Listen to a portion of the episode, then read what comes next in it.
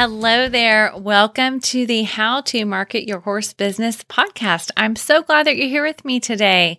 As you have likely guessed by now, my name is Denise Alvarez, and I have the honor of being your host here on the podcast. And I also have the honor of helping horse business owners through my business, Storm Lily Marketing, where I help business owners like you convert your website visitors into your customers through coaching, website design, and content, as well as email marketing strategy. My goal, whether it's through the podcast or through those one on one services, is to help you build a sustainable horse business so that you can be out in the barn doing really what you love to do. Because here's the thing I know that marketing is fun for some people, but I also know that lots of people don't enjoy it or at least don't get excited about it. And so that's why I created this podcast to help break marketing down by using some step by step strategies and basic how to's so that you can see what's possible for your business, but also so that I can help get you there through this process and through this podcast and help you to make it happen. Now, let's be real, friends, okay? While you're in the horse business, most likely because you love horses, right? I mean, I know that's that's why I decided to serve horse business owners. And so I know that being with horses brings you joy. Yet, I know that there are some parts of your business that most likely don't bring you that much joy. Now, in this case, I'm actually not talking specifically about marketing. I'm talking about just the fact that you wear many, many hats as a business owner and you have many responsibilities and, and things that are on your shoulders. So whether you're talking about operations and managing a schedule for a lesson barn to HR and hiring practices, or maybe you're bit bookkeeping or accounting or scheduling to have your vet or your farrier, all the different things. You never know what's ahead for your day, right? And while I know that usually that's pretty great, I also know that for many of you, that can just be downright overwhelming sometimes. So here's what I want you to remember. In the midst of this overwhelm, you and I both get to choose how we're going to respond as business owners. And that's really true for all challenges that come our way, right? We don't get to choose the challenge, but we do get to choose our response. Sometimes, though, we get overwhelmed and we're unsure of where to start. With so much on your plate, oftentimes you may be distracted, or maybe you're just plain frozen, not knowing what to do next. And so that's why I'm put together this podcast for you today. I want to share with you some of the best advice I've heard as it relates to responding to a challenge or even a crisis as a business owner. Now, this advice is going to help you continue to move the needle forward with your business, which is what you want to do, right? You want to do that well. You want to make progress and keep moving forward. Now, especially what we have looked at in this past year. So when I'm recording this right now, it's literally been a year since things started to shut down here in the United States and in many places across the world. And I know that 2021 hasn't exactly been all the way back to normal business as usual, right? I mean, I know it varies place to place, but I don't know many places that are back to business as usual. So here you go. The best advice that I've heard that's going to help you when you feel overwhelmed and help you face the challenges ahead is to choose three things that you're going to do in the next seven days that will help you to move your business forward. And you're going to write those down so that you see them and you act on them each day. Now, I know it seems simple, but really there's something beautiful and effective about simplicity, right? Because this allows us to focus on what really matters and to remove the distractions and the feelings of overwhelm. When you get clear on what's most important and what's really going to help you meet the goals for your business and for your family, then it's a lot easier to see through the mud, the muck, and the mire of the everyday. We can then see where we're going and then we can figure out the necessary steps to get there, right? And I want that for you. Now, it's important when you make this list of three things that you don't just list the regular to do items that are already on your list. So I'm not looking for you to create a regular to do list like cleaning out your emails, returning phone calls, scheduling the vet, scheduling the farrier. Those are all super important, but I'm talking here about the real needle movers for your business, the things that only you as a business owner can do. So I want you to really think strategically about those things. Now, as you do that and other things come to mind that you know aren't the real biggies for the next seven days, but they're important, I totally say write those down, but have a separate piece of paper. So I don't want you to sit there and be overwhelmed and not have a place to put that. So have a piece of paper that's for your big three items or at least, you know, list out your top eight and then narrow it down if you need to.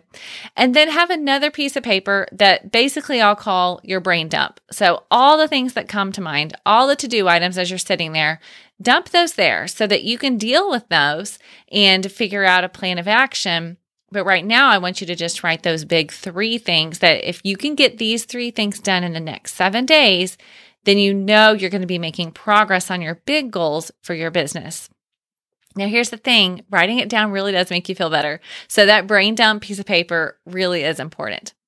Now, if you need some help getting to the strategic things that should be on your list for those big three items, I've got some questions for you to ask yourself that are going to help you get there. Okay. The first question to ask is What goals did you start the year with as it relates to your business? How might they need to be adjusted now or what can you do in the next seven days to help you meet them? Now, you know that I love to talk about goals, and in case we are new friends here on the podcast, I have another episode for you to listen to. In episode number 13 at the beginning of this year, 2021, we had the five powerful steps to set goals that will keep you motivated all year long. So if you need a goals refresher, or maybe if you haven't set goals yet this year or haven't done that in a while, or you'd like to do a quarterly checkup, then make sure you go back and listen to episode number 13. And of course, I will provide that link for you in the show notes as well. And there is also a goal setting cheat sheet that goes along with that episode. And so I'll make sure and link to that in the show notes also. So you can go to stormlily.com slash 25 for those show notes and you'll be able to get those links and listen very easily. All right. Now back to our question. What goals did you set as it relates to your business? So setting goals and then setting them to the side are really not going to get you where you want to go. So maybe you did set some goals starting out the year, but then the day to day of just life, owning a business, running a family, all of those things have kind of moved those off to the side and you don't see them as regularly, but they're kind of in the back of your mind. So instead, I want you to think about regularly visiting your goals. Have a day of the month, maybe that you just, you know, a day of the week, even. You just check them out. Remind yourself what you're working towards. And when you're feeling overwhelmed, you can go back to those goals and it's going to help you to filter out all of those to do items and figure out what's most important. Again, what are the things that only you can do? And how are those, how are those things going to help you to meet your goals? Okay, and that is leading us to our second question that's going to help you find your big three items. And that question is Are there specific things that you can or should do to care for your team well? Now, this one might surprise you. I'm telling you to look outward while dealing with your own overwhelm. Because here's the thing when we're overwhelmed, it's easy to have a one track mind and to think about all the things on your plate. But if you have a team of even one person that is helping you out or that you're responsible for, it's important that you keep that responsibility of leadership front and center also.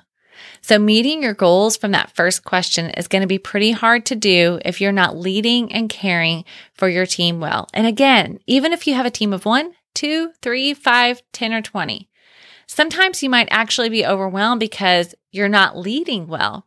Maybe one of your three things that you need to do in the next seven days is to look at that brain dump list and then get with your team and make a plan together and see what are some things that they can do. And that is actually our next question. So, first of all, consider your team. How can you be serving them well?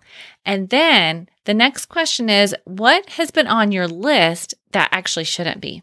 What's on your list that you could actually trust to someone else?